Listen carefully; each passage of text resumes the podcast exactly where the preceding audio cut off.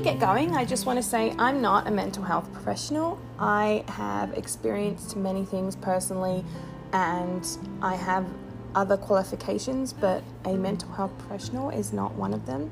So, I do encourage you if you feel like some extra support is needed on your recovery journey to connect with your doctor about steps that can be taken. I also just want to say if you feel you are in an immediate crisis, to call the crisis line, to call 211 and uh, reach out to talk with someone as soon as you can. If during this podcast at any time you are feeling in a triggered state, I want to tell you ahead of time it's okay. We all experience it. Just shut off the podcast. There'll be a time that it won't be so triggering for you. And we are all here to cheer each other on. So let's get started.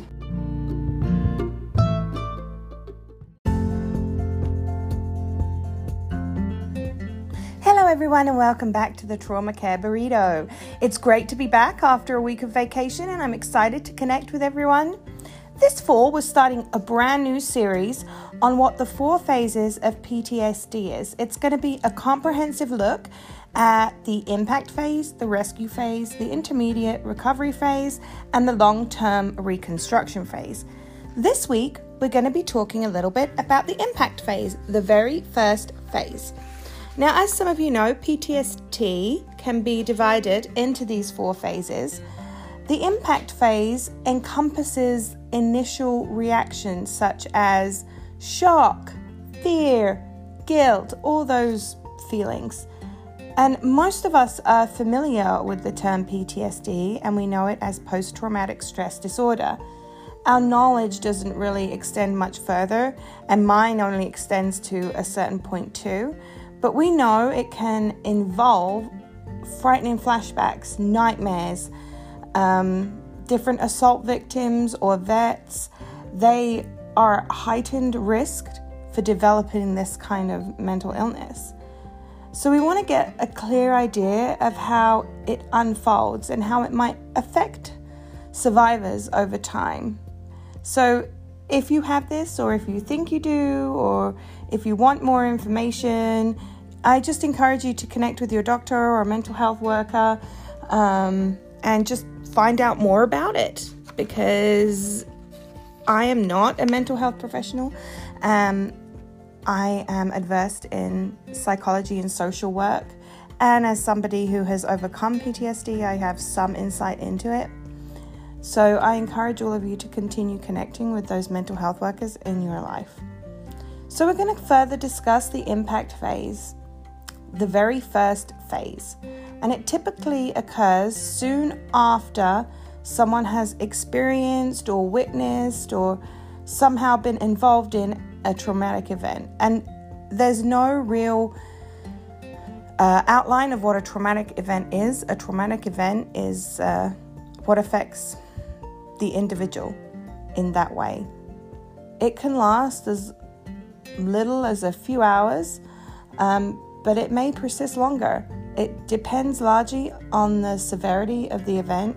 For example, someone who has lost their home in a fire may stay in the impact phase for a longer period of time, whereas maybe someone who witnessed a robbery may experience a shorter impact phase because they can physically escape that nightmare and return safely to their home. And in either and any regard, Affected individuals typically experience different types of symptoms or things physically in their body. The shock, fear, helplessness, guilt, anxiety, all of those things they struggle with. And I personally can say at some point I have also struggled with those different things, and it's always been a continuous journey, as some of you know um, to just keep focusing on the recovery.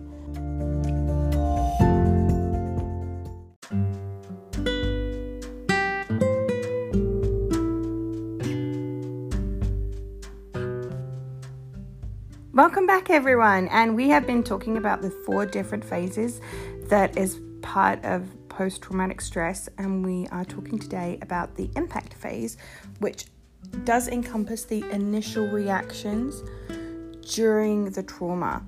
And during this phase, it is a time where you can identify those feelings. It's right at the beginning of the journey, so to speak. And most people respond appropriately during the impact of a trauma.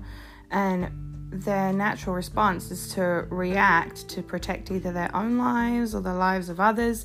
And this is a basic natural reaction. Um, you can experience maybe a range of behaviors that can be understood and dealt with appropriately in a post trauma period. I mean, after the fact, people may, you know, kind of judge their actions because it's a calmer time to look back and they have high expectations of themselves or other and they see themselves as not fulfilling their own expectations which also I can relate with. And all I can say here is it's part of the journey and be kind to yourself. Don't have unrealistic expectations. Um, during the impact phase some people maybe respond in a way that would be considered disorganized or stunned, and they may not be able to respond appropriately to protect themselves. And this can come across apathetic, maybe, or maybe it will be received as transient or that feeling of helplessness, devastation.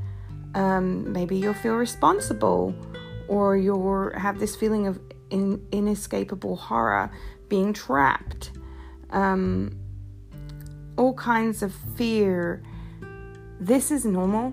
If something, and like we discussed earlier, there's different trauma, different responses to trauma, and it does impact us. And identifying that impact is the first phase. Identifying that emotion, um, the impact that the trauma has had on oneself is very, very important to moving forward in full healing. And, you know, these reflections and reactions um, can kind of reflect maybe cognitive distortions in response to the trauma, you know, and people suddenly feel they have stressors in their life. Um, and we talked briefly about stresses. Triggers is a good one. Suddenly, during the impact phase, the initial phase where the trauma is experienced, this is where um, triggers get established. Uh, if you maybe have experienced your home burning down, for example, um, the trauma of seeing that maybe down the lo- road, a trigger may be for you fire and you have to work through that trigger in and with a mental health professional. And I encourage you all to um, continue to seek out help as hard as it is because no trigger is unbeatable. Uh, healing is not impossible, and the journey to recovery may seem long, but it is a journey and it is recovery. So we'll never ever be at the same place. We're always moving forward. But I will say this the impact phase is one of the hardest just because it's right at the start where the trauma happens and the triggers get established and stresses may occur, and identifying and working through feelings is and seems very hard and unreachable. And all I can say here is this is something I personally have been able to overcome because of the people in my life that have supported me and because of other mental health professionals. And so I continue to encourage that if that could be anything that anyone takes away today, if you have experienced a trauma at any point, if you have complex PTSD and you're struggling with trauma from childhood that you've not faced, or you've had an initial trauma recently, um, I encourage you to seek help because that help in this beginning phase, the impact phase, will be such a huge step. Imagine you're sinking in quicksand for the impact phase.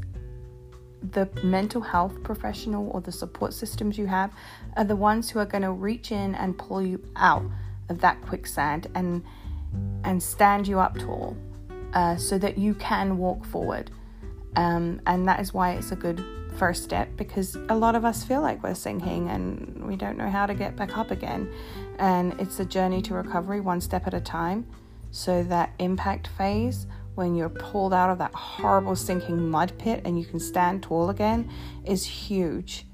It is the very first giant step. So, I continue to encourage you to reach up and out of that pit to somebody who can help you and pull you up to walk alongside you in your recovery. And I also just want to encourage everyone you know, you may feel responsible for things that have happened and you may struggle with guilt. You may struggle with feelings of powerlessness and loss. Some people, you know, may not even know how they feel. They just got a lot of fear and anxiety. And I just want to say these feelings are okay and those feelings are not bigger than than you even though that they feel at the moment they are. And that's why when you're out of that quicksand that is sinking those emotions that seem overwhelming that are pulling you down someone pulling you up and saying you can overcome this emotion. You can walk tall. You're not powerless even though you may feel like it is. This is not your fault. You have no reason to feel guilt one step at a time, guys, one step at a time. And it's like I always say when we're uh, chatting every week that you have to be kind to yourself. The journey is the journey, and uh, you are capable of walking it even on the days that are really, really bad. So, if you are in this impact phase and you've kind of been listening and you maybe feel some shock or horror, fear, you feel helpless because of a recent trauma, um, maybe you feel guilt, you have those feelings, reach out to someone, start the journey to recovery, and join us uh, again next week as we talk about the second phase. Uh, maybe go onto the podcast and look back at some of our old episodes on PTSD. Um, and you can find that on my website at coachingwithgems.ca. And you can find me on any major social media platform too. Feel free to write in from the website if you have a special request and uh, stay strong. I look forward to chatting to you all next week. We'll be having a guest come in. Have a wonderful, wonderful week and continue to be kind to yourself.